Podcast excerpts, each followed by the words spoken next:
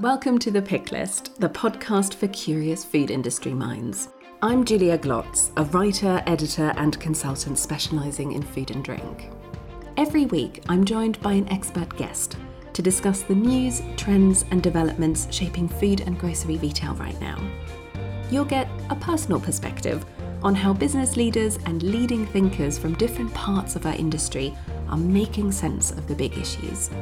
My guests will also share what's on their personal reading list, bringing you a curated selection of thought provoking articles from the trade press, national media, and other titles.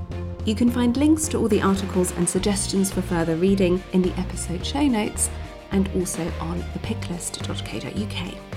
Now let's start the show. Hello, and welcome to episode 55 of The Pick List. I hope you're having a good week.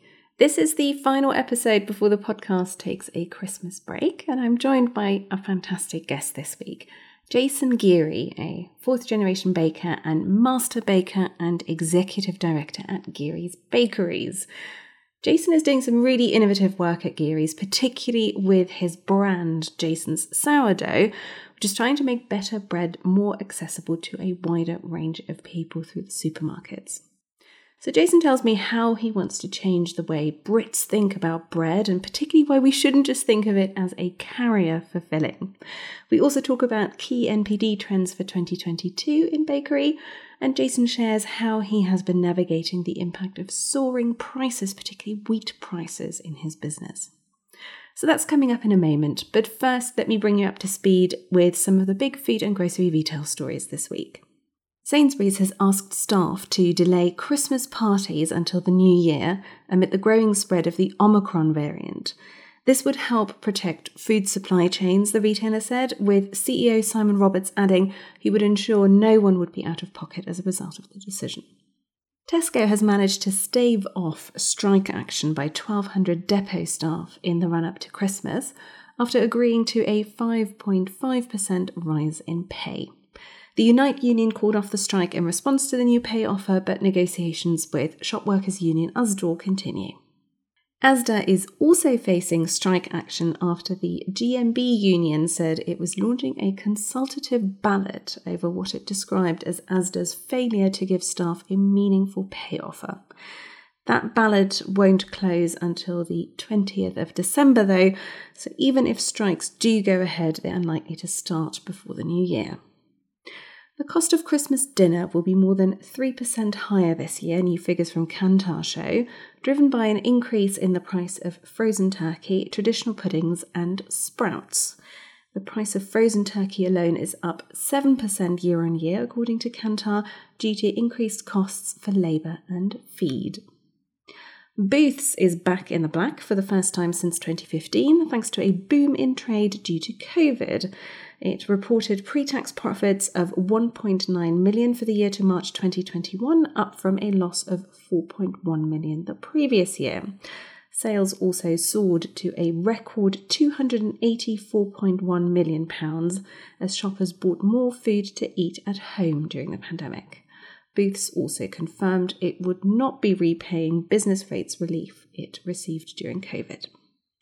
The Food Standards Agency has launched a consultation on the future of may contain allergen labelling. It said consumers often found precautionary labelling confusing, so it wanted to explore how the system could be overhauled to make it easier to understand and trust. Sausage brand Heck has said it's in talks with startup Ivy Farm Technologies over a potential partnership to make sausages from lab grown meat. Founder Jamie Keeble said talks were at an early stage and it would likely take five years before a potential range would be commercially viable. Finally, Marks & Spencer has launched what it describes as the world's first data science and AI academy in grocery. It's worked with education provider Cambridge Spark to create an advanced 15 month course for 10 of its staff, which will cover subjects such as modelling, machine learning, automation, and data driven AI solutions. These are some of the big stories in food and grocery retail this week. You can find links to everything I mentioned in the show notes and also on the picklist.co.uk. And now, here's my conversation with Jason Geary. Jason, welcome to the pick list. Thank you for being my guest. Thank you very much. Thanks for inviting me, sir.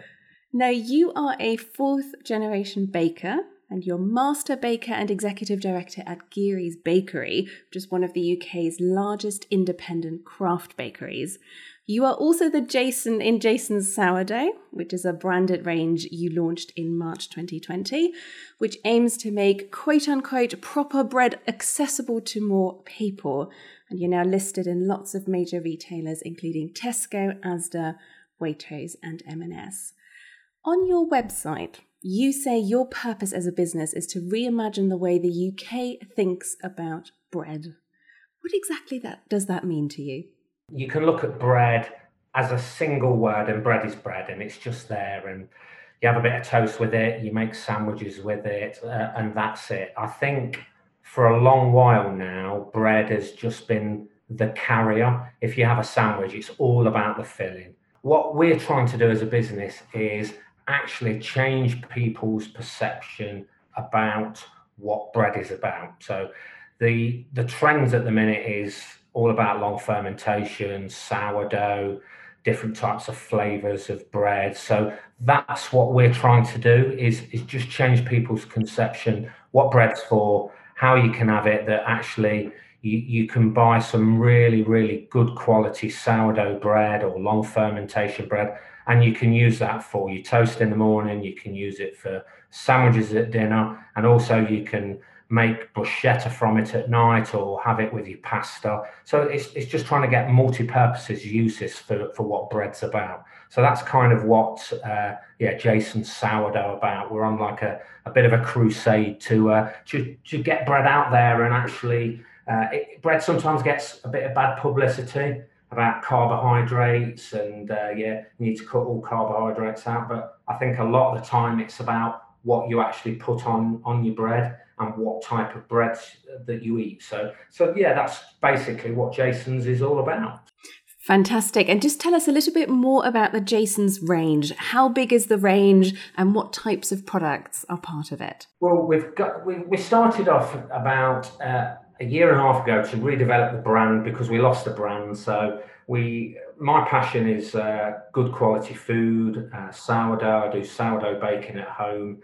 Um, so it was kind of about bringing sourdough back to supermarkets, the masses, making it more readily accessible to people. So, so currently we've got uh, several products. We've got a, uh, a standard white one, which is called a Great White. Uh, all of these products are made with no yeast, fermented over uh, many hours to, to give that unique flavour. So we've got the Great White, we've got a Majestic malted, a sprouted spelt one. Then we've got one called a twisted olive and basil range, which is actually taking two doughs. So we make a two different doughs, then we blend them together in the mixer. So you get almost like this twisting of dough, uh, almost like a marble twisting. So you get different flavors there. Um, then two other lines that we've got, which are called the Ciabattin range we th- these were the first two products that we launched the brand with, and that happened basically from a mistake when we were actually doing some NPD work. Uh, and oh, got, now I'm I'm fascinated. Well, yeah, we were trying to create one product, uh, and the fermentation process didn't go quite right, and we actually got a slightly different texture to the product, and the guy that I was doing the NPD with, which uh, is a guy called Mo Keller, who uh, is actually a, an artisanal baker from France, he just came out. It, it's it's like ciabatin in a tin, and we then said, oh, we should call it ciabattin, and and and that's how the first two products for Jason's sourdough came about. But when we actually obviously first came across it, that was a mistake trying to replicate it to make sure uh, we could actually do it was actually not easy. And it took us a few weeks to actually re- recreate this mistake so we could consistently produce it in production. So, so yeah, so that was the first one. So that that was so you, it's like an artisanal sourdough product in a tin. So you get uh, consistent slices. So it's very easily to use because some of the artisanal products at the minute are they are round mm-hmm. and then mm-hmm. you get smaller slices at the end and then bigger slices in the middle. So, so they were the first ranges, uh, the first products in the range that we did. Following on from that, then uh, the success of the brand has, has progressed and we've got it into more supermarkets. And now we've uh, released, uh, just launched what we're kind of classing as our everyday range, which is like a bridge between pure artisanal and plant bread. So you've got like this in between product uh, that is very much uh, user friendly for literally everything. And even things like making your children's sandwiches for the packed lunches. Uh, it's just creating a healthier bread to what we uh, to normal standard breads. So so yeah, so that's that's kind of the range at the minute. So yeah, it's going quite well. So when you first developed the range and you took it to supermarket buyers for the first time, what was their attitude like? What were they seeing in their bread category? What was working? What wasn't working? What was their sort of hope for a brand like yours to be able to do? Yeah. I think one of the other industries that we used to pitch for our sourdough bread was basically artisanal craft beer. That Interesting. That has just boomed in the last three, four, five years. Years ago in the supermarkets, if you if you went into a supermarket, they had the standard uh, lagers, bitters uh, that they all did, but all of a sudden there was all these pop-up breweries that were producing fantastic new up and coming uh, guest beers, artisanal beers, pale ales, um, and and that that created like uh, more theatre for the supermarkets. So what what we said is when we went into there, we we'd done a research, we'd done a work, we'd we'd created the brand, we were uh, we wanted to be strikingly different with our packaging. The packaging is is very vibrant, pastel colours, quite very modern, on trend. Uh, they even use my glasses. I love glasses, and I've got a few quirky glasses shapes. So we even put that onto the packaging to almost bring it, make it real life. Yeah. So, so, so when we went into the supermarkets, we referenced the craft beer, and we felt that they have their bought-in products on the shelf. They have their in-store bakeries, and we felt that there was a, a big section that was missing, and then referenced the artisanal beer and what we wanted to do is create bread uh, to try and create this unique space where we can create something different. Um, and yeah, it, it, was it was well received. Some supermarkets they all said they were interested, but then there was only one or two that actually followed it through. But what's actually happened is now we've launched with them. The first one that we launched with was Marks and Spencers, mm. um, and I think then other people have seen our launch and seen the awards that we've won. So so it's quite interesting now. A lot more supermarkets now are coming on board and and they've contacted us sometimes, which is lovely to hear them coming to us. Yeah, rather, totally. rather than us all going to the supermarkets. So. Yeah, and, and I think your point about your packaging is really well made because, as you say, it's really bold. It looks very different to the more traditional uh, bread brands we might be used to in, in the yeah. supermarket. Did you find that you needed to not just modernize the look and feel of bread, but also make things like sourdough a little bit more accessible because not everyone necessarily understands what sourdough is or what the taste might be like? Yeah, no, 100% right. So I actually think sometimes the word sour dough actually mm. puts people off because they think, oh, sour, yeah, that's not for me. So, so it, it, it is about making it more accessible. Um, because not everybody uh, has a artisanal baker close to them, um, and it's about looking at trends out in the market that the artisanal bakers uh, produce. And now the, art, there's artisanal bakers popping up everywhere, and it's fantastic. It's fantastic for the in- industry. Uh, and also, we find a lot of inspiration from some smaller artisanal bakeries as well. Years ago, you used to have to pretty much travel out of England to go and see what's up and coming in sourdough. But now you don't have to. There's artisanal bakers everywhere, so which is really important. So getting back to the packaging, yeah, the packaging was important to us. Um, the brand was about trying to be modern, trying to be this new up and coming brand into the sector.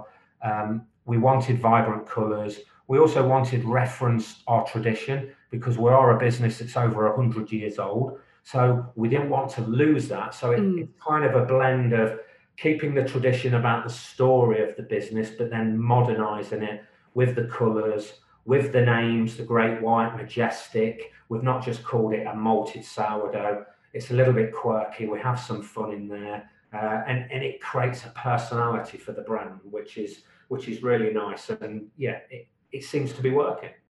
Fantastic. Now, I want to bring you onto your articles in a second, and I think they'll allow us actually to continue talking about some of the themes you've already touched on. But before we start talking about your first article, tell me a little bit about your reading habits.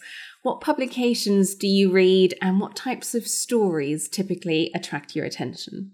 Yeah, so related into the industry. Yes. Yeah. So yeah. So look, we we're, we're, signed up to the British Baker magazines.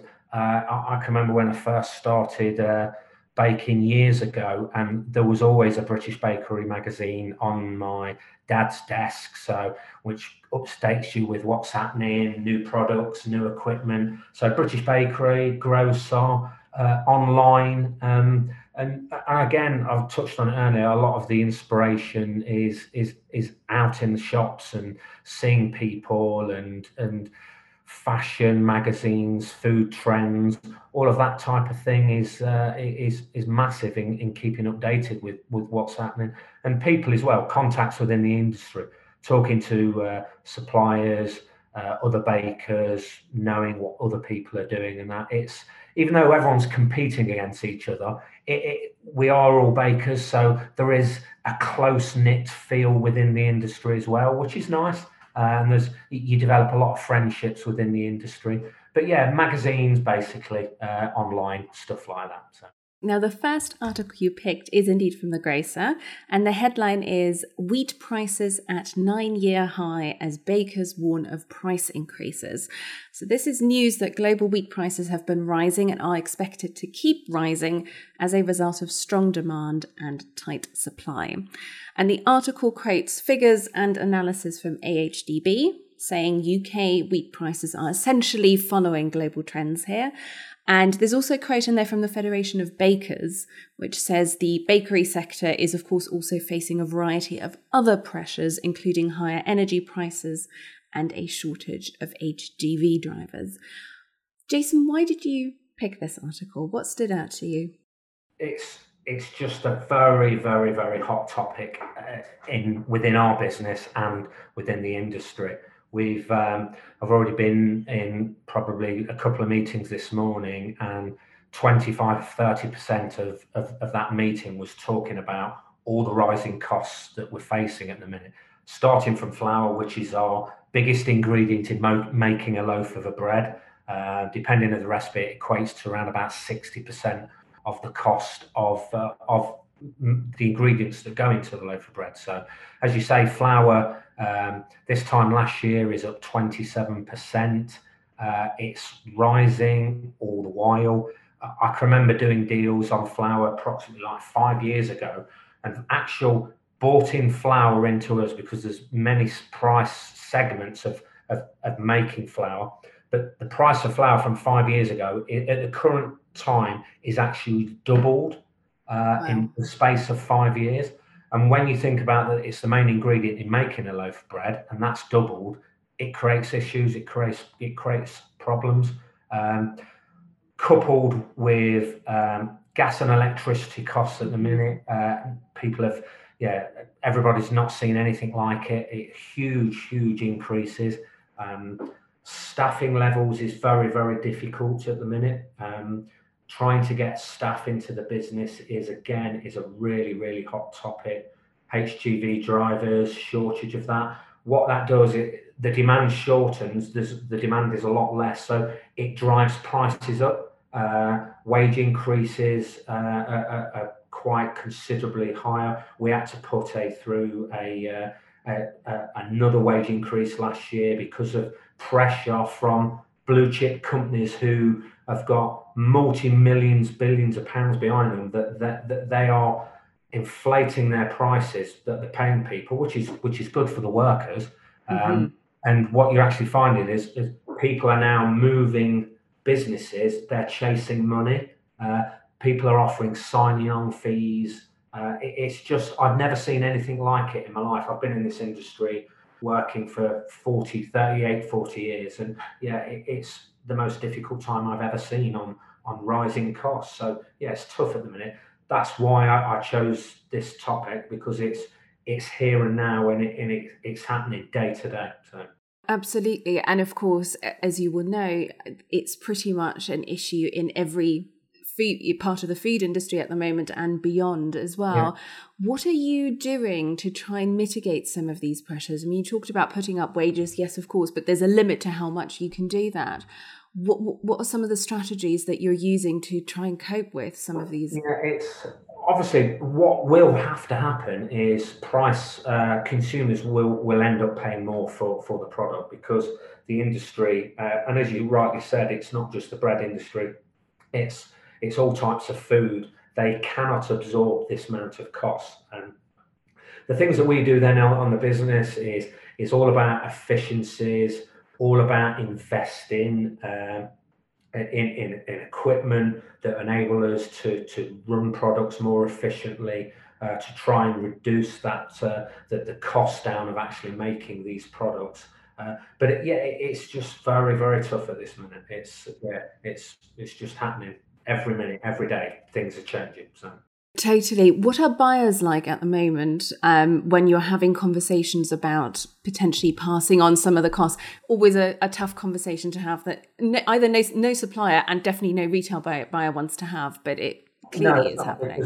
Yeah, they're they're in the same situation that obviously they've got all their supplies coming to them. So it, we use partnership um, the word partnership in our relationship with our um, our customers quite a bit. So so hopefully we've we've built long established relationships up with them uh, and, and it's just about explaining the situation. And we are very upfront with our with our business model of cost so we actually share quite a lot of the cost and that. And it, it, it is tough but i think some of the issues with the supermarkets are obviously we know all we know all the supermarkets that are out there and they're all trying to hold prices because they want to be competitive.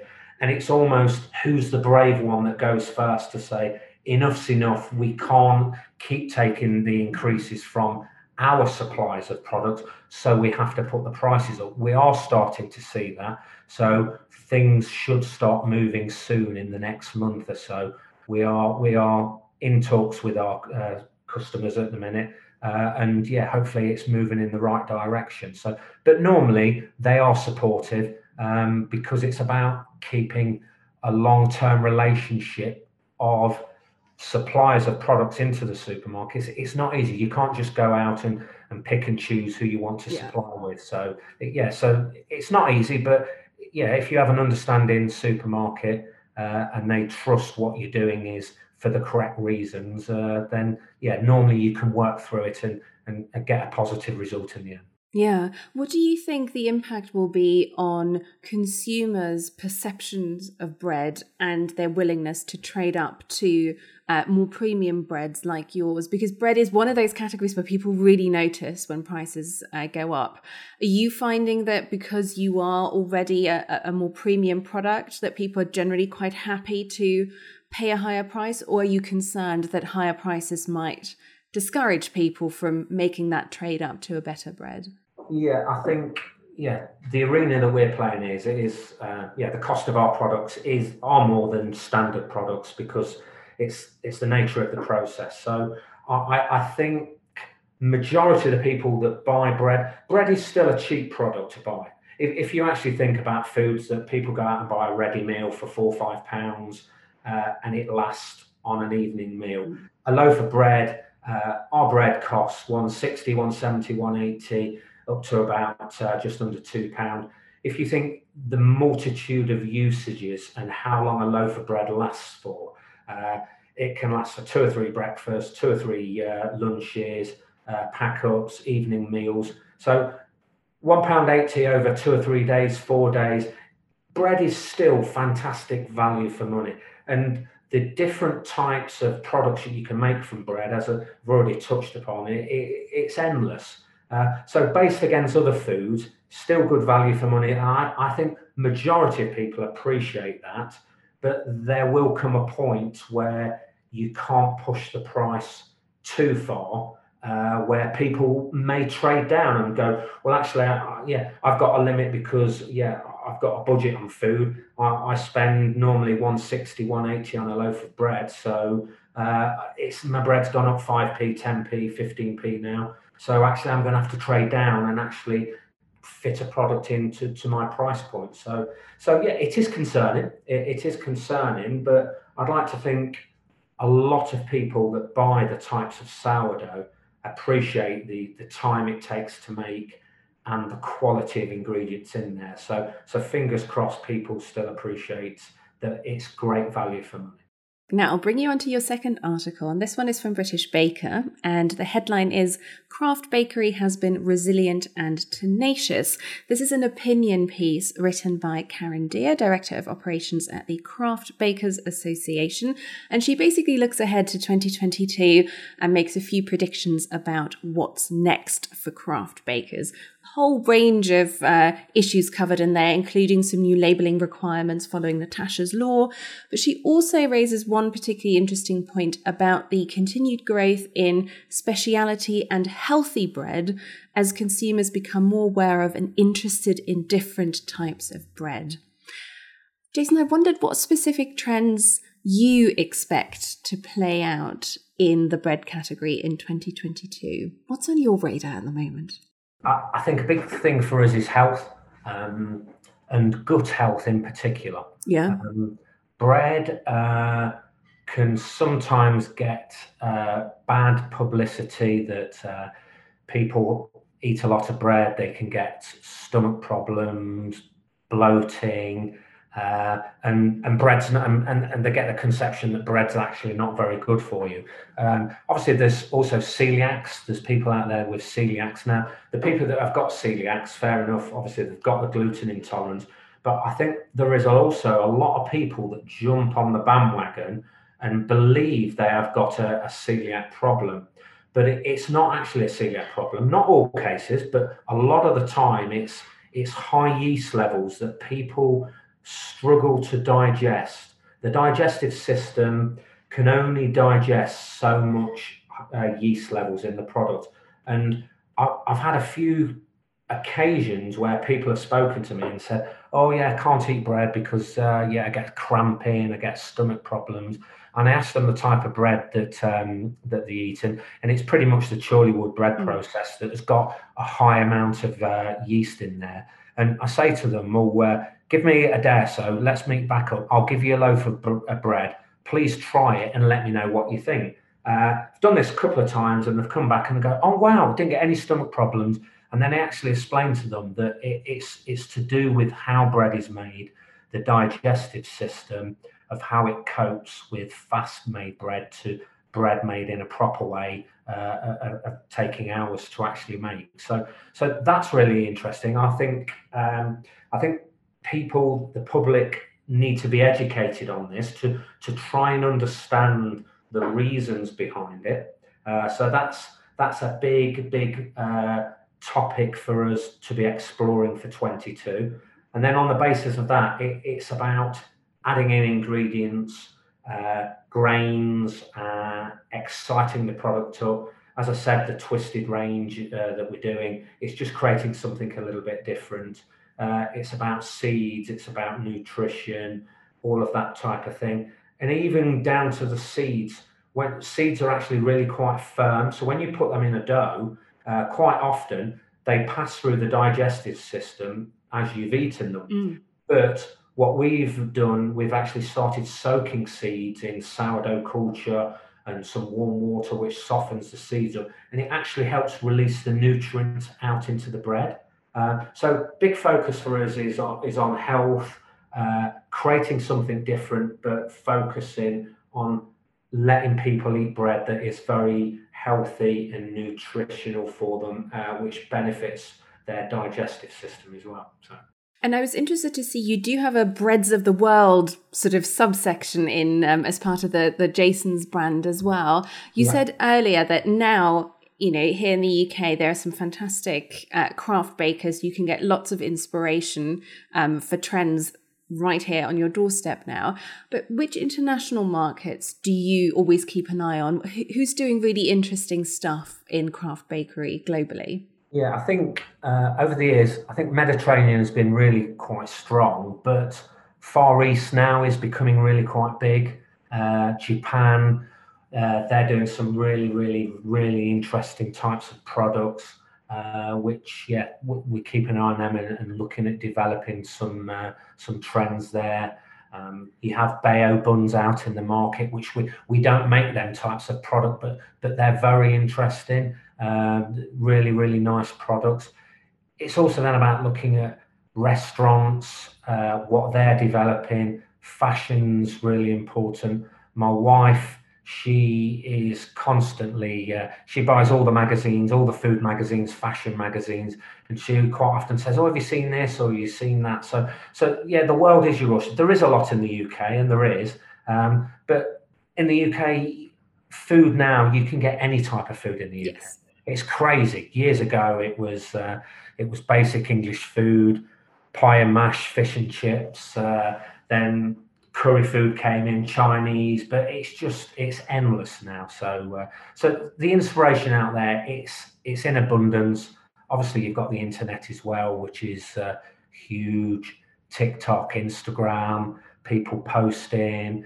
There's yeah on Instagram. There's cooking um, programs on there, and they show you how to make things out of it. It's just crazy. It's it's the world is moving so fast and it, it is very difficult to keep up with sometimes. So, so the inspiration is rightly comes from all over the world.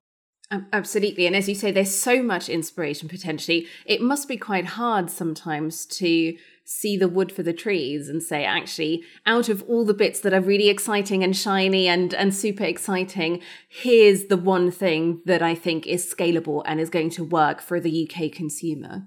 Yeah, no, it, it is. But but you still have to make the product work. Yeah. You can't go too crazy.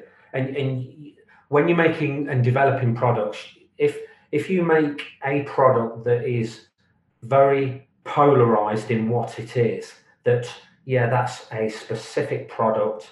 Uh, like the twisted range, we looked at a charcoal product as well, uh, which there's some good press with it and some bad press with it. So, but we, we try to play it safe with uh, a, a, more user-friendly product. So, so even though there is so much different inspiration out there, you still also have to think about it is bread. What is it being used for? It's being used for breakfast. It's being used for sandwiches. So you can't go really, really crazy. Yeah. Totally. There was a point you raised earlier that I thought was was super interesting. You talked about how um, we just don't think enough of the actual bread. We we think of it as a as a carrier, as a vehicle for for you know exciting filling, and that you really want to change that. What's your strategy for getting people to pay more attention to the bread and not just see it as a vehicle for for the more exciting filling? Yeah, it's yeah, it's it's interesting. I think um, obviously we've got a sales and marketing director, and, and we work very very closely with that. So so if you think about a sandwich, the bread is the main part of the sandwich. It is the carrier.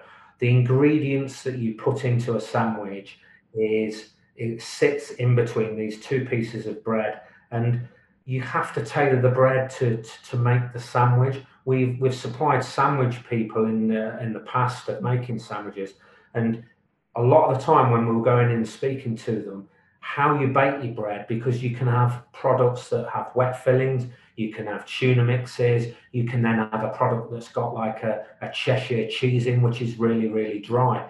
And how can one piece of bread be able to take a really wet filling and a really dry filling? So you have to balance the bread to be able to complement the fillings in there.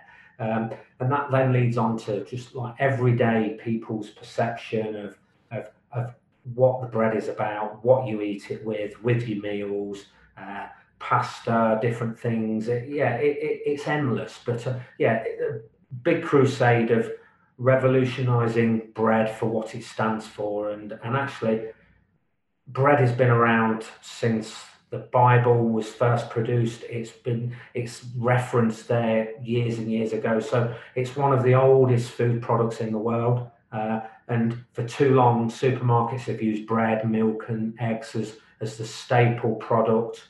Uh, and it's like the lost leader into supermarkets. So it's a, just about understanding and getting over to people that, hey, look, you can get fantastic bread out there. And actually, if it's made in, in the right way, in the correct way, it enhances your food uh, tenfold. It's, yeah, it, you shouldn't forget about bread.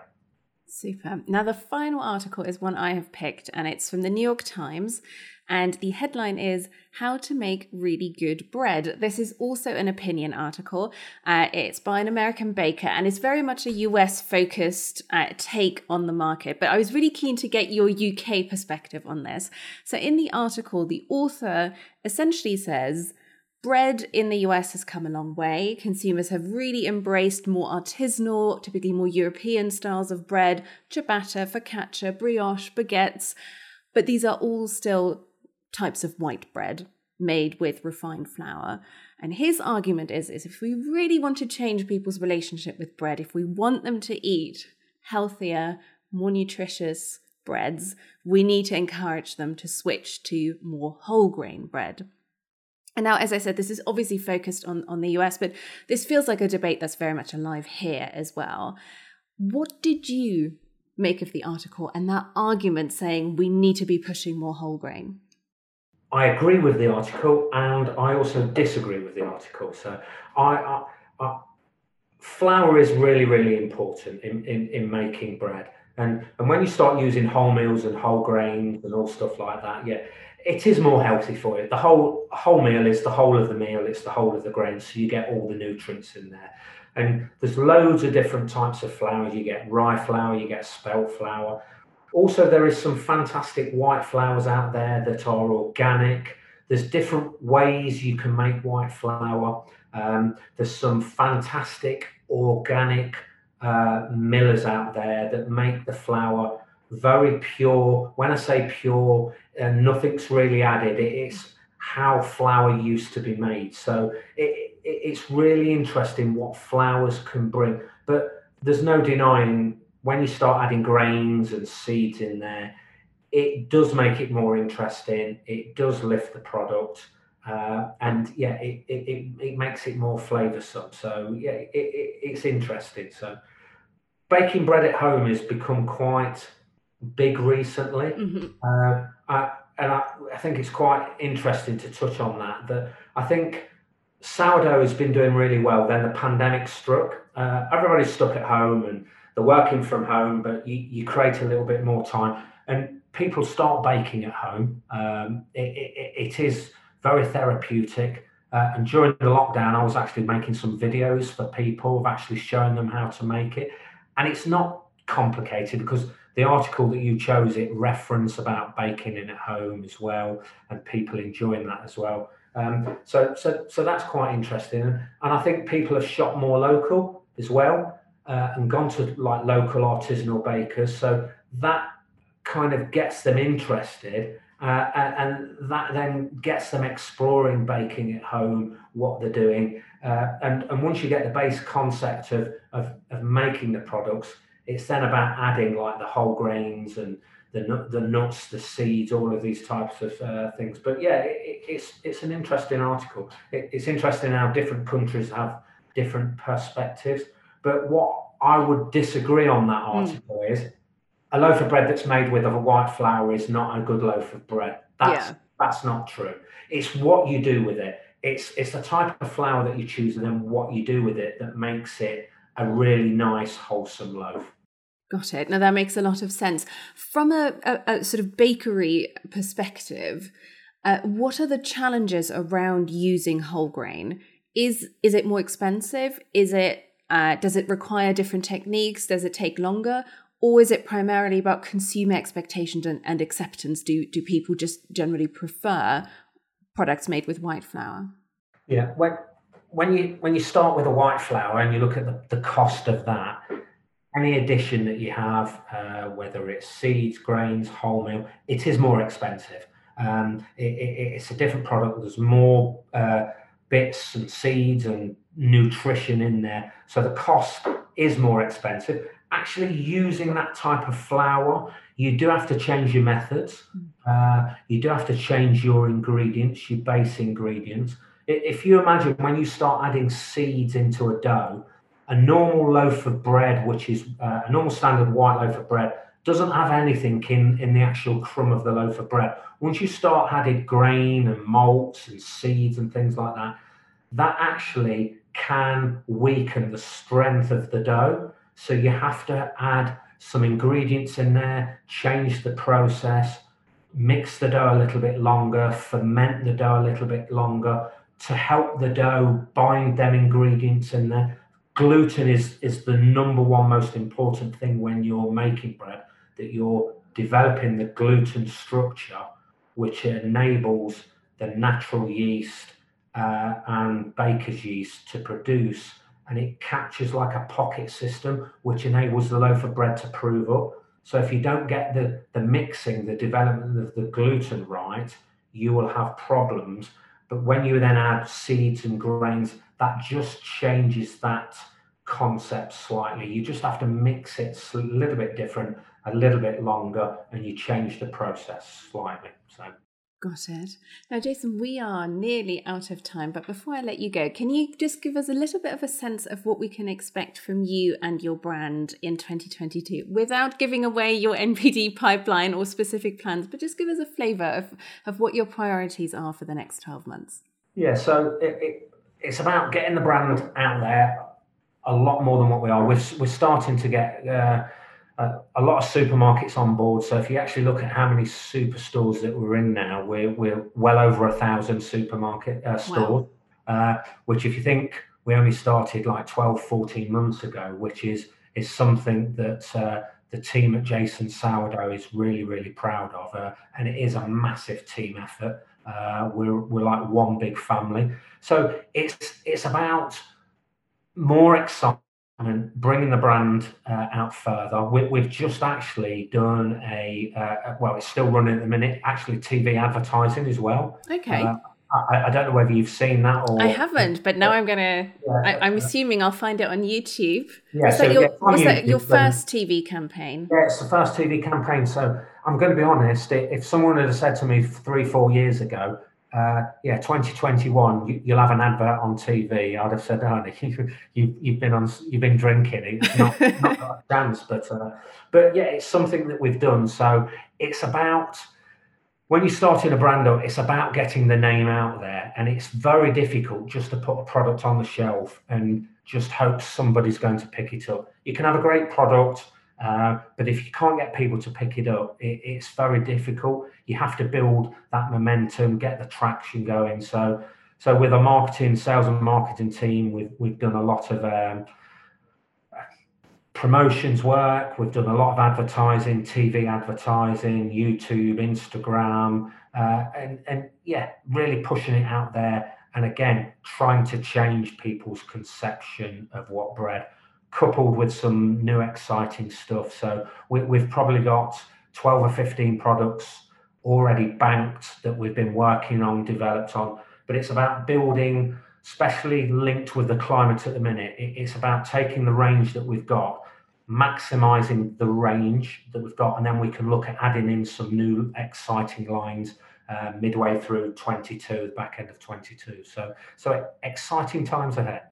Fantastic. It sounds like it. Jason, if people want to connect with you after listening to this or find out more about the brand, what's the best way to do that? Where can they find you? Yeah, if you go into Jason's uh, sourdough on there, there's a get in touch page there. Uh, we're on Instagram, we're on Facebook.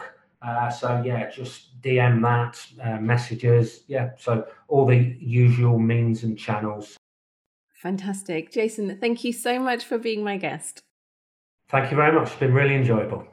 Thanks for listening. I hope you enjoyed the conversation and found it useful. If you did, please consider giving the pick list a five star rating on whichever platform you're listening and leave a review. It tells me you're enjoying the show and would like it to continue, and it helps me reach more listeners. If you'd like to connect, you can find me on LinkedIn at juliaglotz.com and on thepicklist.co.uk. And if you'd like more thought provoking reads for your personal reading list, please subscribe to The Trim, my free weekly newsletter at juliaglotz.com forward slash newsletter. See you next time.